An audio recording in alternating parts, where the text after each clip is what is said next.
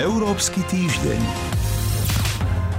Mala to byť cesta zo slepej uličky v rokovaniach o Brexite. Namiesto toho lídry Európskej únie hľadajú riešenie, ako sa dostať z patovej situácie. V stredu mali schváliť dokument o odchode Spojeného kráľovstva z únie, no nakoniec sa nedohodli a plánovaný novembrový summit je v ohrození, kedy sa obe strany konečne dohodnú na podmienkach odchodu. A čo robiť s Maďarskom, ktoré odmietlo správu Európskeho parlamentu o stave právneho štátu v krajine. Na tieto, ale aj ďalšie témy sa pozrieme v ďalšom vydaní Európskeho týždňa, tentoraz so Zuzanou Gabrižovou z portálu euraktiv.sk. Moje meno je Sonja Vajsová. Európsky týždeň. Streda mala byť dňom pravdy, dátumom, keď sa rokovania konečne pohnú a dôjde k dohode o Brexite, tak svoju nádej vyjadril predseda Európskej rady Donald Tusk, pričom očakával, že Briti prídu s konkrétnymi návrhmi. To sa však nestalo a hodina pravdy sa nakoniec nekonala, aj keď napríklad nemecká kancelárka Angela Merkelová vyjadrila s rokovaniami spokojnosť. Dohoda je podľa nej hotová na 90% a zvyšné body vyjednávači dotiahnu. Podobné správy počúvame už celé mesiace a dohadovanie sa o podmienkach vyzerá pri najmenšom rozpačito, ak nie rovno trápne. Pani Gabrižová, na čom sa teda vlastne obe strany už vôbec dokázali dohodnúť? Medzi tie najväčšie témy, ktoré nás trápili na začiatku, patria práva občanov EÚ vo Veľkej Británii po tom, čo dôjde k Brexitu. To znamená, za akých podmienok tam môžu ľudia zostať, ktorí prišli či už pred dátumom Brexitu a pravdepodobne sa to bude stiahovať aj na to prechodné obdobie.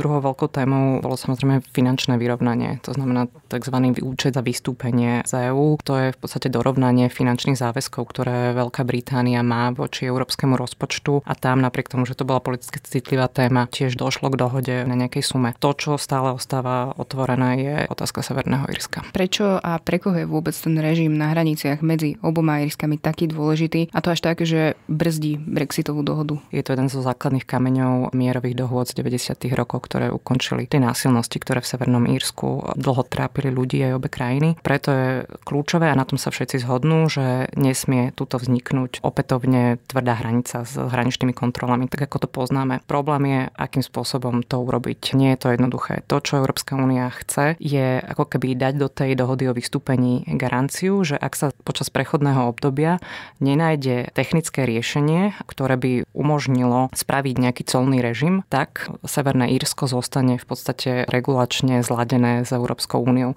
Toto je niečo, čo Veľká Británia má veľký problém akceptovať. Minimálne podľa posledných vyjadrení má problém akceptovať to, aby táto garancia bola časovo neobmedzená. Ešte mám jednu správu týkajúcu sa Brexitu. Európsky parlament zverejnil nový prieskum, podľa ktorého, ak by sa konalo v Spojenom kráľovstve druhé referendum o členstve krajiny v Európskej únii, tesná väčšina Britov by v ňom hlasovala proti Brexitu. Za zotrvanie v únii by hlasovalo približne 51% britských voličov, zatiaľ čo 34% by podporilo Brexit. Nerozhodnutých bolo zhruba 11% účastníkov prieskumu. Európsky týždeň. Ak nechcete prijať utečencov, pošlite peniaze na rozvoj Afriky. S takýmto návrhom prišiel pred lídrov členských štátov únie predseda Európskeho parlamentu Antonio Tajani. Kým štáty V4 s jeho návrhom súhlasia, krajiny západnej Európy takéto riešenia nepovažujú za šťastné. Európska komisia navrhuje, aby Európsku agentúru pre pohraničnú a pobrežnú stráž Frontex od roku 2020 tvoril zbor v počte 10 tisíc operačných pracovníkov. Podľa aktuálneho návrhu by Slovensko malo do stáleho zboru Európskej pohraničnej a pobrežnej stráže prispieť približne 200 príslušníkmi. Jeho členovia budú môcť plniť úlohy, ako je overovanie totožnosti, povolenie alebo odopretie vstupu na vonkajších hraniciach či zachytenie osôb. Krajne pravicový talianský vicepremiér a minister vnútra Matteo Salvini, ktorý je známy najmä svojou prísnou protiimigračnou politikou aj kritikou Európskej únie, zvažuje kandidatúru na predsedu Európskej komisie. Uviedol to v rozhovore, ktorý vo vo štvrtok zverejnil talianský denník La Repubblica. Deň predtým zasa označil medzinárodné sankcie uvalené voči Moskve za šialenstvo. Brusel podľa neho sankcionuje Rusko za údajné porušenia územnej celistvosti Ukrajiny, zatiaľ čo nerobí nič proti tureckej vojenskej okupácii severnej časti Cypru. Prisľúbil, že spraví všetko, čo je v jeho silách, aby ukončil sankcie EÚ. Európsky týždeň. Poďme aj k ďalšej téme. Maďarský parlament schválil uznesenie, ktoré odmieta správu Európskeho parlamentu o stave právneho štátu v krajine. Zároveň vyzýva vládu, aby urobila na medzinárodnej scéne patričné právne kroky proti pokusom narúšať suverenitu Maďarska. Parlament tak reaguje na uznesenie Európarlamentu, ktoré má začať konanie voči Maďarsku v zmysle 7. článku základného zákona únie pre sporné postoje v oblasti právneho štátu, antimigračné postoje, tlak na justíciu a média či korupciu.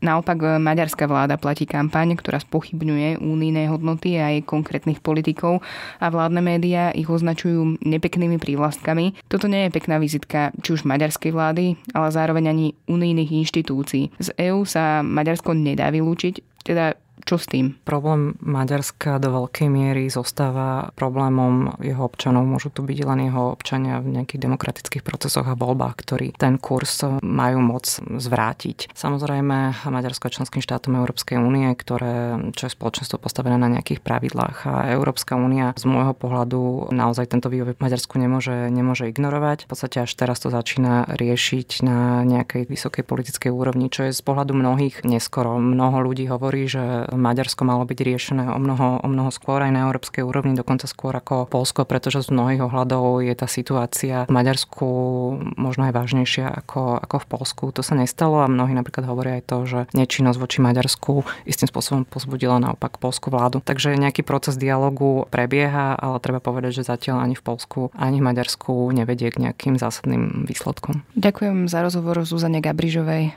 Ďakujem pekne. Európsky týždeň. Ešte dve správy na záver. Európania si cenia členstvo v Európskej únii viac než kedykoľvek predtým. Vyplýva to z výsledkov najnovšieho prieskumu Eurobarometra, ktorý ukázal jednoznačne rastúcu podporu členstvu v únii, rekordných 68%.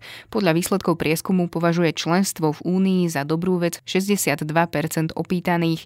Ide o najvyššie číslo za posledné štvrťročie. 68% Európanov si zasa myslí, že ich krajina z členstva v únii profituje čo je najvyššia hodnota za posledných 35 rokov.